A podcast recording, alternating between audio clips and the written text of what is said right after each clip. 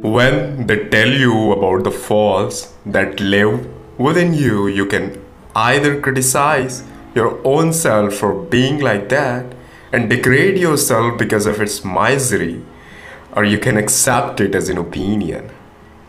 Look into yourself, Kelly, if you really possess them, and make yourself believe that very soon you will no longer have them.